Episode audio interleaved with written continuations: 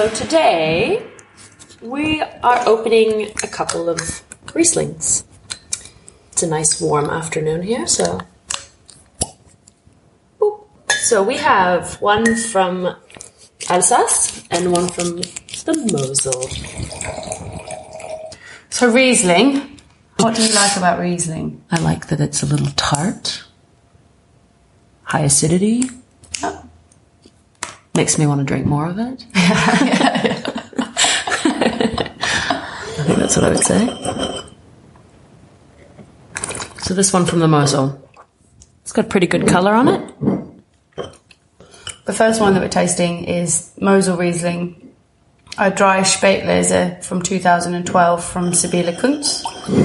Um, I visited, the, I bought this actually at the winery last July when I was taking like a group of people on a trip there from the Michelberger. We all went Oh, I remember Um, that. Yeah, and we actually bought, we actually visited these wines, and I hadn't actually tasted her wines before this visit. And her husband Marcus like welcomed us in, took us through all of the wines, and then we actually started buying the wines directly for the Ah, hotel. okay, cool. Yeah, um, but they're really they've got quite a good reputation in the UK. Really simple labels, just like the squares. Yeah, Has a kind of a Pantone. yeah, exactly. Yeah, it does. It it. really reminds. Yeah, you're right. Yeah. Also, because each of the different ones have different colours, Oh, so really? it feels even more. Yeah, more Pantone. Actually, this colour is quite nice. It's like a Yeah. m- mustardy, chartreusey. Like you think semi gold. Yeah, could be like a it's color of a wool coat or something. I don't know. So on the nose, what do you get? I, I really like this wine because it's got all these sort of sweet elements on the nose. So these lovely fruitiness, this floral, like it's really typical Mosel for me. This lovely like blossom. It's like apple, pear fruit, honey. Honey, yeah. So for some people, obviously they first smell it and they think, oh, it's going to be sweet because Yeah. of all of these flavours. But this lovely purity, like it could be no other grape variety. I just think it sings. This is for me what is so special about Riesling is the fact that when you taste Riesling, you know it's Riesling. It's unmistakable. That's what makes this Right. interesting. And actually, the second part of that being which hopefully we'll see in these two wines, which I'm sure we will, um, is the fact that even though you see the grape variety, you see where the grape variety is grown. Right. It's one so of the best distinctive. that. Yeah. one of the best grapes to be able to realise where it's coming from. So good. Mm. So I mean, in terms of Mosel, this isn't super light. It's thirteen No, percent a- alcohol. Yeah, which is, I mean, it's still light in the world of wines. It's light in body. It's um, very, very pure, very, very clean. This lovely slaty mineral, clean finish comes through at the end. But um, I think, you know, I, what we all historically used to think of when we thought of Mosel white wines, we were thinking of these off-dry, low alcohol, Right. I think that's what I was taught that it would be low alcohol, lighter, bit of sugar, more delicate. Yeah. Yeah, which also is really nice because the natural acidity level is so high because it's a cooler region and they leave the grapes on the vine for ages. Right. With these warm days, the reflection from the from, the, the, river, river, yeah. um, which obviously helps the grapes ripen and build up sugar in the daytime, and the cool evenings allows Keeps the acid acid levels yeah, to stay. I guess the new sort of trend, or the more what we're seeing more of from the Mosel, are these fully dry styles Yeah. of wine, obviously with a slightly higher alcohol level. Yes, that's just what people are drinking more these days than the. Yeah, I think so. I know that like one of our best sellers, like at the Michelberger, for example, is like a, it's a different producer coming from Saar, Peter Lauer Riesling. Like, Oh, yeah. we Super young, it's we buy that at it's home all- lots, It's like the mascot wine for Yeah. Michelberger. All of the staff are like Peter Lauer, Yeah. because it just sells so well. so easy to it. drink and yeah, Yeah. really delicious. Yeah. But I think also this is it's the thing, you know, having grown up in North America, when I think of German wines, Yeah. especially wines in you know the distinctive bottle that Riesling comes in, you know, we only ever really got super sweet wines from Germany at restaurants in North America. So you end up with this like idea that everything's going to taste like blue nun. And but that would have been in the eighties, wasn't it? Well, all right. When you Maybe. were young. yeah, you grew Yeah. up. You were like Yeah. a child where you would have Well, I would have been the, people the drinking. 90s and stuff. Yeah, Yeah. 80s and 90s. Yeah, but like during the eighties and nineties, there's the quality of wine and the wines that were sort of that were being distributed from Germany were terrible. Most of them, and most of them were like Black Tower, Blue Nun. Yeah, yeah. Uh, you know, and they were the better examples. Hock, obviously, Right. in England, you, I used to always see that as a kid, like, oh, there's those big bottles of. Hock over there. And then blue nun, you know, because it was blue glass, Yeah. and you don't see that so often. And it Black was Tower like, also yeah. in that oh weird yeah, that weird bottle. shape. Oh yeah, it looked like a Genever bottle or something. but it's funny because I feel like Germany is still recovering from that idea. But that that moment in time has everyone's consciousness thinks of like German wines are sweet, syrupy, and I mean they do have a lot of nice sweet wines here, but not the only. Uh, No, I should think be everything that they're. I think you're right, though. They are, and it's a. This is what's actually quite interesting. This would be an interesting topic to cover another day. Would be like wine scandals and how they affect a region's oh, reputation, totally. and how long that takes for like for the recovery from that. And I think German wine still, for many people, I mean, most people can't even pronounce Riesling. I, you'd be surprised how many people say, "Oh, I'll have a bottle of Riesling." it's like dyslexia everywhere. Yeah. so E strange. is before the S. Yeah. Yeah. But I think, um, you know, that's not the biggest deal, but is there one really great cheap Riesling brand that you find Hmm. that's going to get people interested in the grape? I don't know.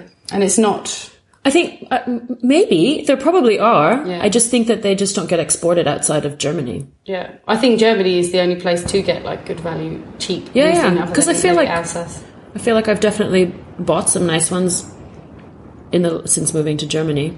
But that's been the nice thing about moving here is experiencing German wines in a way that I'd never. Uh, this Never is, had before. I mean, this was the other thing that that was quite difficult for German wine. Obviously, there was the there was like a big wine scandal in '85. Tell us about it.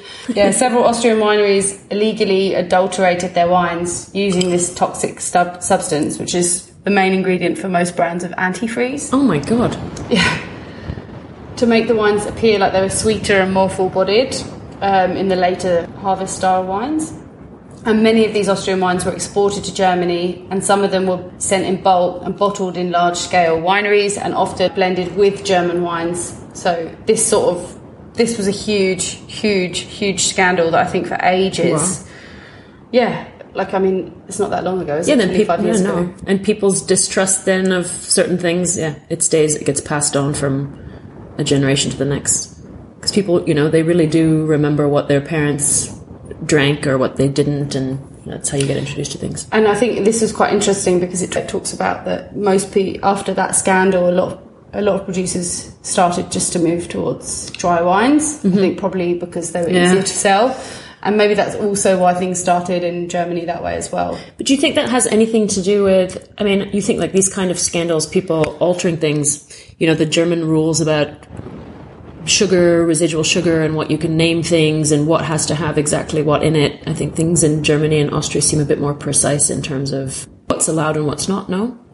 Yeah, I would say it's interesting because I think because it's kind of particularly like German Riesling, it's like cool and uncool. Yeah. Right. Yeah, which I actually find a lot of things in Germany like that, as in through my experiences. There are so many things that are cool and uncool at the same yeah, yeah. time. Socks and Birkenstocks. cool and kitsch. Yeah, Yeah. like it happens a lot, but and uh, just Birkenstocks. Just in Birkenstock. general. I mean, I haven't. I don't own a pair yet. I feel like it's next on my to-do list. I'll like really be a resident of Germany once I get those Birkenstocks on my feet. yeah, then you fully then you fully Integrated, become yeah, yeah. you're part of the continent then. Yeah. But um, um, but you're saying cool and uncool. yeah, and I think I was thinking about this earlier on today when I was having a shower, as as one does. But um, I was thinking about German wine and and how I see it and how I understand the outside world Mm-hmm. to see it and understand it. And it's really exciting in many ways. And actually, in terms of um, like farming respectfully, like Germany was one of the first countries yeah. to really take that seriously. I mean, they're good with food, with everything here is really. Yeah, like a you know? friend of mine, she works in the movie, she does lighting, and she's a vegan, so she often doesn't always have time to shop for food. So she gets like these vegan packs sent to her, like where they give you different ingredients all the Right. time. And she told me like most of the stuff and most of the good stuff is German, the Yeah, vegan totally. products that she Yeah. uses. And I just think. um in terms of their sort of like, let's say, carbon footprint being a little bit more green, I, I would definitely say Germany being one of the like front runners for Absolutely. that in Europe. Um, so most of the producers actually have been farming at least organically, if not biodynamically, for decades. Yeah. Like Sibylle Kunz, I think was one of the first, and that I think I'm pretty. I'd have to double check, but I think that was in the 80s she started But doing. that's kind of like Austrian wine too, you know, and then people don't see them as being these, you know, they don't end up in the same category as the cool, hip, um, natural wines because they're, they're made like classic wines. They don't taste funky or weird. They're just super well made with low intervention. Yeah, and I mean there is a use of sulfur, which you see probably more heavily maybe in Austrian and um, German wines in general, or Sure. at least the the top wines that are well Right. received, if you like. But that is also starting to change. I mean, the movement in like Burgenland in Austria Right. Is ridiculous now. There's so Totally. many natural wine producers, or let's say people that definitely farm organically that Yeah. are using less additives. Um, and I think that is the same in Germany. We just um, always assume that Mosel Riesling and German Mosel Riesling is really heavily sulfured. Some of it is Right. because it's made to last, but a lot of it isn't, and a lot of it is coming from organically grown Right. grapes, which Yeah. makes it interesting. Yeah, But- totally. or at least interesting for me. I think she is. Doesn't say on the back. I thought she was Demeter certified, but but her story is quite interesting because her parents had the winery before, and I think it was supposed to be her brother that was supposed to take it over, and he didn't show an interest, and she started.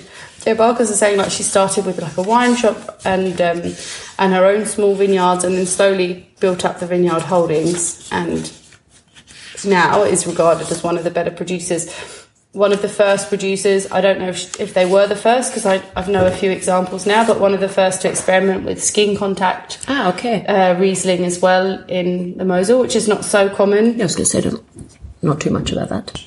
It's just called organic Riesling. Really? It's got an orange square on it. Nice and simple, straightforward. Yeah. Um, yeah. What do you think about this wine? I think it's really nice. I think it's definitely packs more of a punch than I expected it to. Yeah. It's definitely like you feel the alcohol on it a little I- bit. Yeah, I think for me as well, it's like full flavoured. Yeah, it's really like Yeah. I could definitely drink a lot more of that. And it's still really grapey. Has that sort of um, I think it's just that like lovely. You, I know what you mean. It's got this lovely fruitiness to it. It's Yeah. just like like real fruit, not just the imagined fruit. Like it really does taste yummy. Just makes you hungry. Yeah, When totally. you haven't well, had lunch. we haven't. Well, I had some peanut butter and jam toast. Um, interestingly as well about this, so I think I always, when I was learning a bit about the Prädikat system, Which is very Um, complicated to learn about for me. I think it is and I think it isn't. A lot of it at first, when you're learning about wine, you're already quite familiar with a lot of the French terms. Sure. So there isn't a language barrier, but for a lot of people with German wine, they're like, how do I say all these words? like Prädikatsweine Yeah. and like Spätlese or all these sort of Yeah. Auslese. And I actually think it's like the lingo, if you like, that right. scares people off more than anything. But if we break it down really simply, Kabinett, Spätlese, Auslese, we'll just look at those for now. Yeah. What we're really talking about is there has to be a minimum must weight, which means there has to be a minimum amount of sugar content, so a minimum amount of ripeness. Right. So technically, you can make dry styles of all of those Of anything, wines. So you yeah. can have a dry Auslese, but in in general, they tend to go up in sweetness Right. because they're riper. There is more potential sweetness, And then- with this acidity level, it's more likely that you're balancing the sugar with the acid. Yeah. So they would be, but in this example, we're on Spätlese, which is trocken, so this is fully fermented. All Right. the sugars are fermented, which is why we have that higher alcohol. Yeah, yeah, totally. harvest, Right. Which we have a similar Which is what system in- Spätlese is. Late Yeah. harvest and Auslese is. just like after harvest. Yeah, after it? harvest. But- even later. Yeah, even later. Even later. So I always, because I always, when I first learned about it, I was like, but it's Spätlese, it's going to be sweet. And someone's like, right, no, it's no. not. Just like we're talking about sugar, potential sweetness, Right. potential alcohol, and where that winemaker decides to ferment it out to. I do have to say that a lot of my friends, they don't always trust what it says on the bottle when it comes to German wine. Because it'll say Trocken, but it's not always that Trocken. you know what I mean? Sometimes they just leave that smidge. I don't know whether it's just a style thing. I feel like there, I mean, there are rules for everything here, so that's obviously very, there are lots of rules that they probably have to follow. But I do feel like every now and again you get a Trocken that just feels like there's still a little something in there. Which there could be, like, I mean, um, there could be with a lot of wines that we try that say that they're dry Yeah. in any, you know, like even in, In any French style, wine, sure. Yeah, um, I think maybe that's the thing though, because not on every bottle of French wine will it say dry, half dry. You know that they don't always Yeah, bother, okay. and I think that's what it is because it says dry. Then there's an expectation.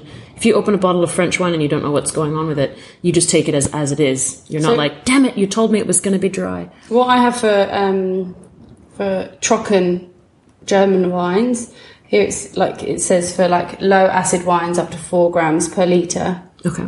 medium acid wines, but up to high acid wines up to nine grams per liter. So they can almost be off dry. Then Halb Trocken it goes up to sort of between twelve and eighteen grams. So we're looking, you know, like that is these can be slightly off Yeah. dry, I guess. It's a really loose. So that's where it gets a bit tricky because you that's Yeah. Then you've got feinherb, which is unregulated, but usually um, slightly sweeter than Halbtrocken, and then it goes up to like Lieblich, Rest süß, or Yeah. like süß oder Sweet, or sweeter, Edel and- süß. Yeah. crazy sweet. Mm. So it, you know that is also the case, but I guess you know I really hope it comes to a day when, which I think it does, at least in the wine trade, we all look for balance rather than just Right. like let's drink the driest wine. Yeah, yeah, totally. Yeah. I mean, I like things that are a little. yeah. I mean, there are also foods that you need wine that has a little sweetness to it. Like the last time I had a Riesling Spätlese for with food, I think we we made it with um, Flammkuchen with lots of nice cheese on it, But like a, like onion. the pizza, like the savoury flammkuchen. Yeah. Yeah. okay. with the yeah, it was like Yeah. caramelized onion, and we had some dates on there and some cheese. Super yummy with this kind of thing. I think it'd be really nice. I always like um like washed rind cheese, like you know, Oh, yeah. Or something like that. Yum. Just thought would be quite nice, or even Taleggio, Yeah, quite nice with Riesling. If it, especially if it's got a few grams of residual sugar, it's really nice. yeah. stinky, you know, like a little Yeah. bit of stinky, funky cheese. But I think there is always a little mu- mustiness also with Riesling. With age, but this is 2012, So so it's it's, got a six little- years of yeah. age, so it is developing. But I actually think it's really impressive for a wine with such age that it's still so much fruit. Yeah, it's still big and fresh. So with this particular Spätlese, when we talk about the sweetness level, this actually has residual sugar of 8.2 grams. It's just on the edge Yeah, of right. being able to be called trocken. The, the But it's funny because it doesn't feel it, like it doesn't f- feel super sweet though. I would say this one doesn't feel necessarily like But the, so the total acidity is 7.3 grams, which obviously for most people that doesn't necessarily mean anything, it's just numbers, but that's quite high. So it's just balancing, Balancing it out, it isn't out, it? sweet and sour. Yeah, it's really nice. Probably good with sweet and sour pork too. This would be great. Yeah, it'd be really nice with something spicy, like, or Thai food. Chinese food or yeah, Yeah. Barbecue Thai food. yeah, yum. I'm really curious Also, about yeah, the I other mean, one now. This is the other thing that's quite. I mean, I looked anyway because of its slate soils. We've got quite low pH in the soil. It's like th- three, which is relatively low. Mm-hmm. Um, which we won't get into the science behind this, but often I find the wines that have this perception of freshness generally seem to have a lower pH from the soils. So that would also help balance that, at least perceived, like it would help it at least seem even fresher than it is. Um, and in terms of botrytis, there's 5 to 10% botry- botrytis in this wine. I feel like you can see that a little bit. Yeah, that slightly raisin, yeah. um, that honeyed note as well that you see. It's nice. And it just says that 2012 was like a really good vintage for them for exceptional fragrance. Which I would Yeah. agree. Delicious. Really nice. So I'm very curious about the second one because I was told I haven't had it before. I was told that uh, it presented not like a Riesling, Okay, so I'm curious. I'm curious too. It's 2014 2014 Heissenberg Riesling from Domaine. Ostertag. Yeah. I love the Ostertag wines. I have never tried any. So Ostertag as well, biod- completely biodynamic. I followed these ones for quite some time actually, and I, I really like them. And this is someone who's actually very outspoken about his use of sulfur. Not that I want to talk too much about sulfur because it's an incredibly dull topic, but um, That everyone loves to Have. but for those people who are interested, he is someone that actively says, like, you know, I make wines that are going to travel the world. I want to know that when my customers receive them, they're going to be in good condition, so I add sulfur. But everything else he does is quite measured um, and quite obviously quite thought, thoughtful. And yeah, his, his farming is quick, is completely biodynamic. So that also means that the quality of the fruit is very high because he's really working well in the vineyards, which I think for me is always something I care about. Like, um, I was reading about, like, a friend of mine was interviewed recently on um, integrity and integrity in wine and, and how we try not to be swayed sometimes by our own personal feelings towards Right. people. But, you know, she was sort of saying, how can you how can you buy a wine from somebody you don't agree with, like when they treat people really terribly Right. or whatever?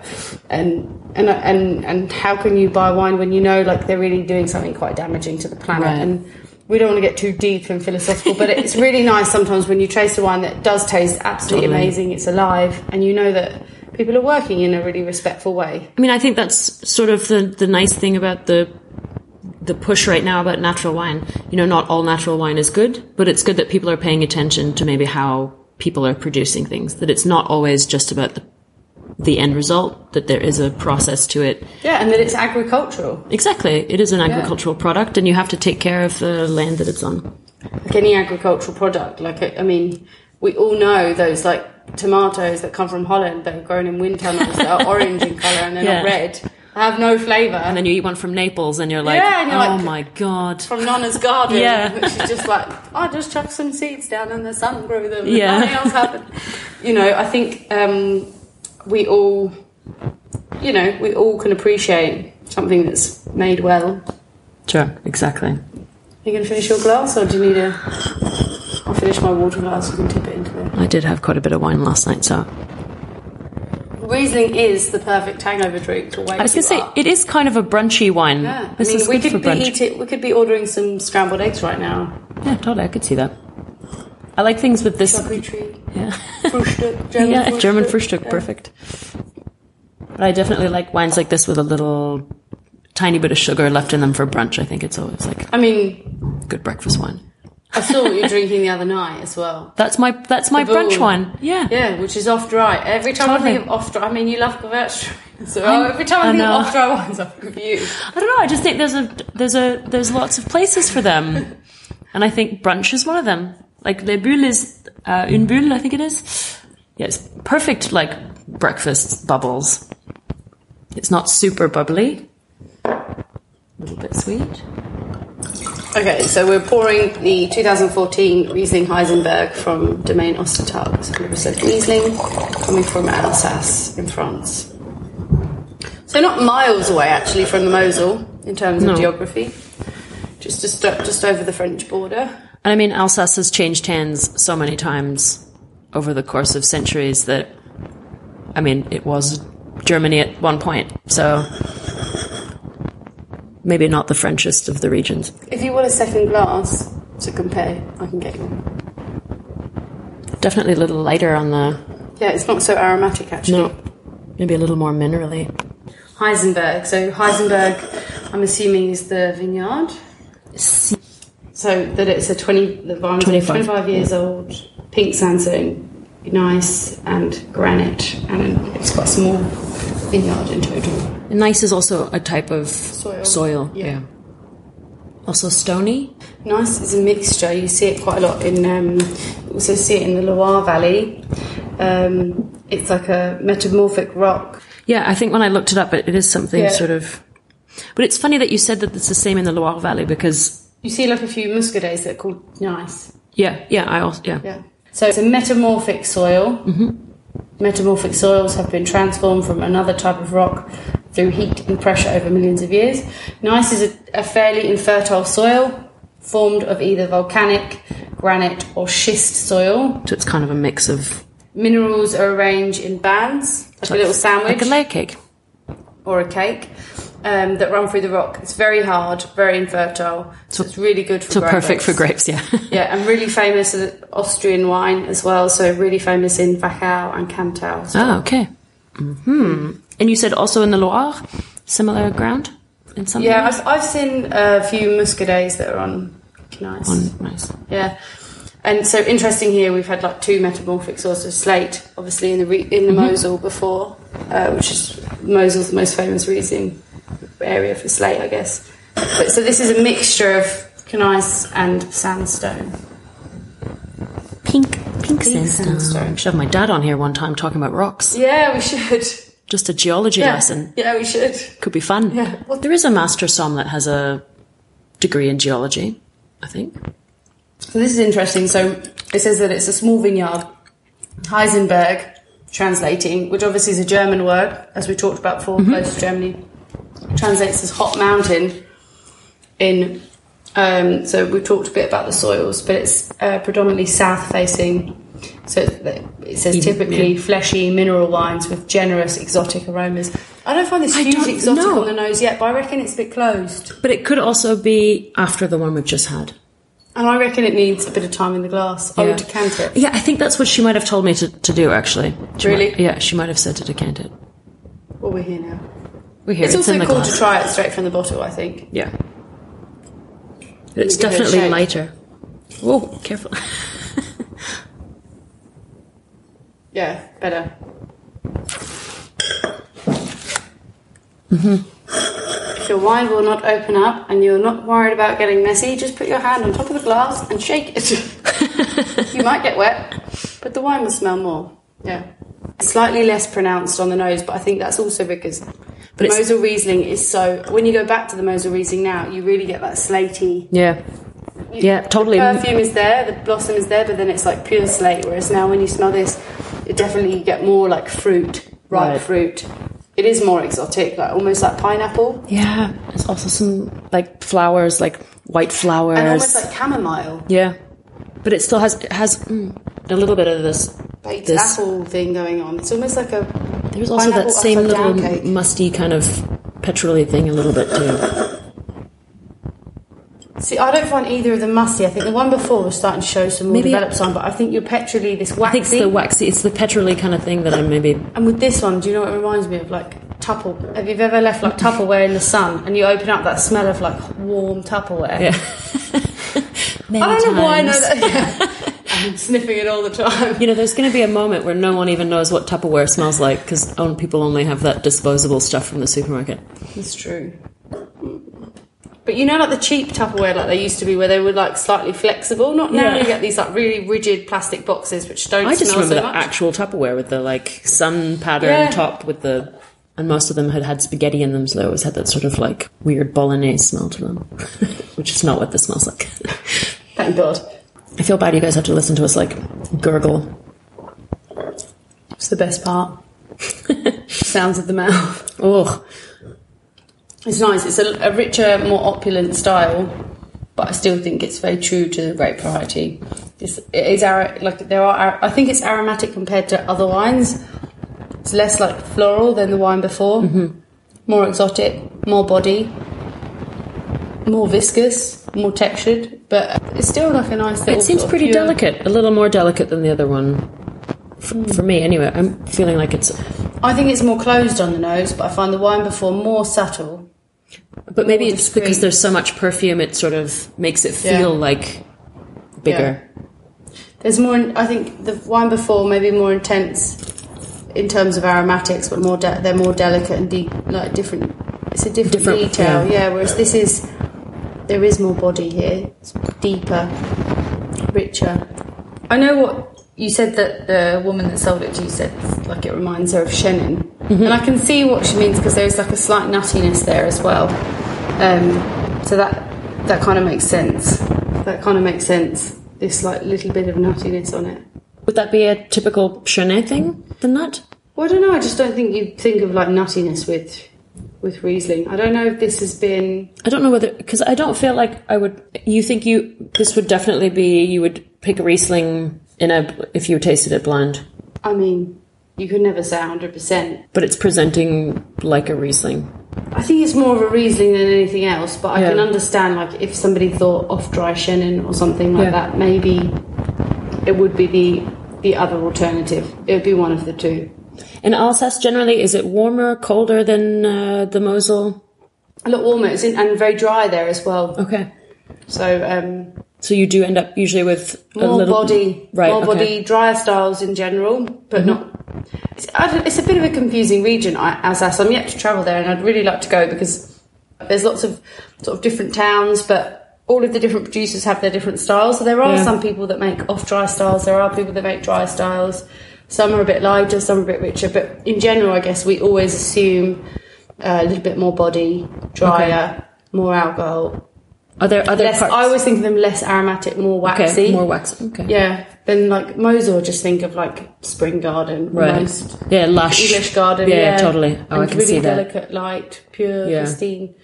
Um, Are there other regions in Germany, perhaps, that would show the same way? Pfalz, maybe, A little warmer, or it's also. flatter. Yeah, it's flatter and warmer.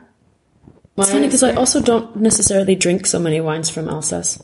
Yeah, and it's I mean it's still like something we haven't touched on like in terms of like value for money like when you're looking on a wine list. Particularly like Mosel Riesling, of course there are some really iconic wines like Keller G Max, which is just Right. like well, you know, my life will be a success when I can finally afford a bottle for myself. but but um definitely think these two regions that we're looking at in terms of like the world of wine and I would say these both fall into like high quality producers. Right. You know, Do you remember? almost the fine wine category. Do you remember what you paid for? No, Oh, I can't remember what I even paid. But they're not cheap. Like these aren't cheap. No, they're not cheap, but they're not crazy. pounds- no, that maybe be under 100 pounds on the wine list, but Yeah. it's definitely over 60, 70, 80 yeah, pounds. I think maybe I paid. I feel like maybe I paid over, maybe over twenty, around Not twenty. about- But with retail, not Oh, talking no, about I know. retail, about Yeah, yeah. so it's different. Um, so, yeah, I mean, both of these wines would be sitting at maybe a similar price point of somewhere between 80 to 100 pounds or euros. And I think they're not super cheap, but like, Really delicious. Like you would you know not be what? Like, unhappy to get if you this got one of these. quality of wine, this level of complexity, Yeah. this balance from other regions, you would probably pay more money. A lot more, yeah. And we're talking about names. Like Ostertag probably is one of the leading producers, I would say. More famous. Like there are some underground, like interesting guys as well. Um, I definitely want to try some of his uh, other fancier ones. I was looking at some of the Premier Cru ones that he had. Grand Cru, sorry. Yeah, like Munchberg, I've Yeah. tried a few times before. It's really nice, and that's that's crazy. That wine, like when you taste it, it's like fire. Like it's so opulent and exotic, Mm. and there's so much going on. It's really interesting. Maybe that'll be my next treat.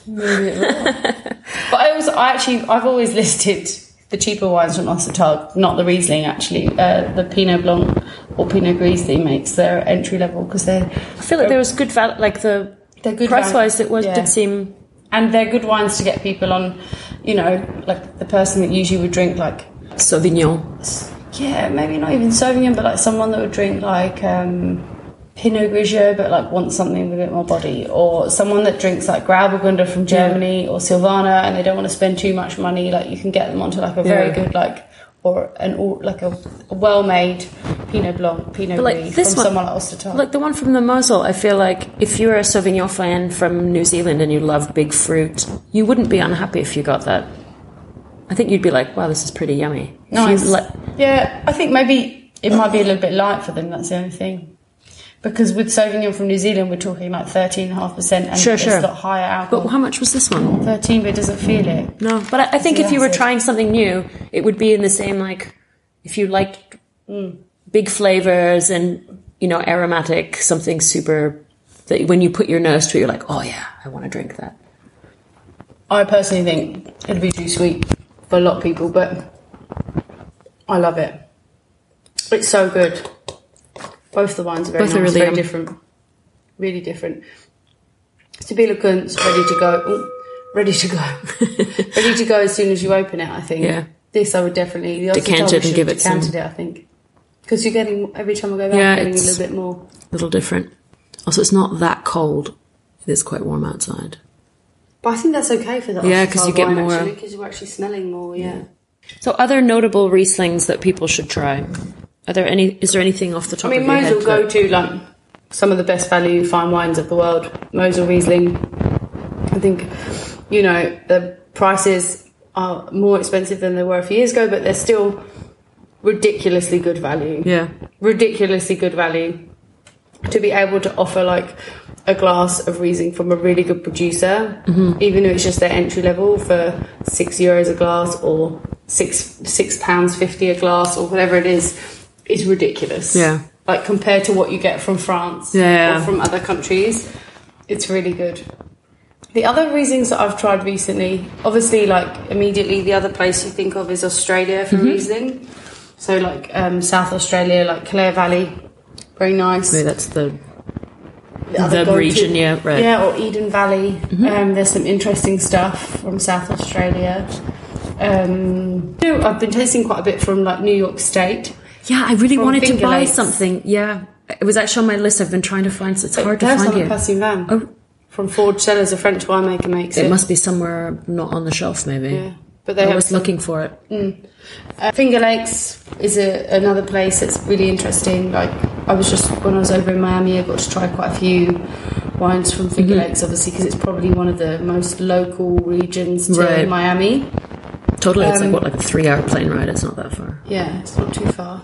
So I tried, and very actually, you know, and off, off, there are a few people because of obviously most when you follow back like the new world regions of Riesling, most of the time it's come from German people taking their vines over, Yeah, right. fleeing prosecution, Yeah, totally. setting up camp somewhere else. I mean, that's definitely what happened in South Yeah. Australia, and I think it's the same. There's a lot of German names in Finger Lakes. Yeah, totally. And the styles, they make off-dry styles as well. So Yeah. it's like actually the closest thing outside of Europe But I think that region, anyway, historically, there was a lot of Dutch, there was a lot of German, there was a lot of, you know, you see Pennsylvania Dutch, like, Yeah. you know, New York City was originally Dutch, and then you ended up with a lot of people from that area of Europe moving at the same time. But I wonder, Canada must make some, Oh yeah, Canada must make some Rieslings. I feel like they, in some areas in Ontario, they must have the weather for it. my knowledge of Canadian wine is terrible. I've been talking to a friend of mine who it works in Canada quite a lot, and I keep saying to him, "You should do a wine book on Canadian wine because there isn't one." There is, yeah, totally. And there are actually some from Ontario. I mean, most of the nice stuff is from Vancouver, but there are some small producers in Ontario. But I think for a long time, Canada was off the map because it was making, they didn't always have vinif- vinifers. Vinif, vinif, it always makes me feel like I'm about Vitis to. vinifera. Yeah, it always makes me feel like I'm, I sound like I'm about to sneeze. yeah, because they have the other type of grape, which I think for Yeah, American roots. yeah, Maybe that was it, but I think also it's just that Canadian wines have been so expensive. yeah, and they you still are so yeah, yeah, expensive. totally.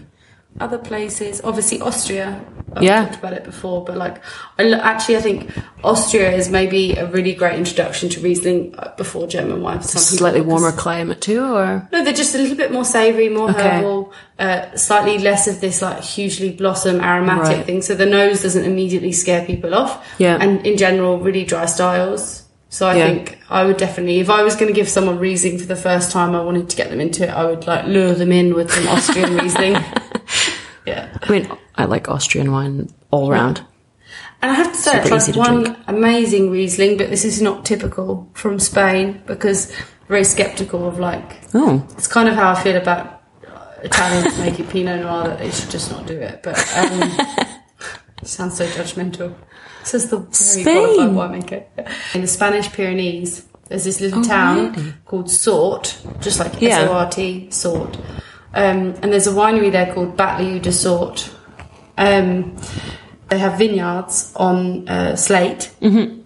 and just Riesling vines are just planted on there. And because it's in the mountains, it's high altitude, slate soils. Yeah. it's relatively cool. Like they managed to make Right. an amazing Riesling. Wow, when you try it, you immediately taste it like, wow, this Riesling. It's like slatey, it's slightly waxy, Wow, funny. citrusy. Like it's less, a lot less aromatic than Right. like the Mosel Rieslings, but more like I don't know, somewhere in between like Alsace and Australia in wow, style. super interesting. But they've done a really good job. But I think maybe they're one of the few people that have got that really. They know how to, yeah. and they're like one of the only wineries in the area. And Oh, super interesting. Yeah, that was a very interesting. I guess it's like if you have the right position for the vines and it the sort of perfect storm, then it would work, but maybe not anywhere else. Cool. Anything uh anything you want to end with? Any little wrap up on recent no, I mean I'll just have another glass of Riesling. All right, sounds Drink good. it.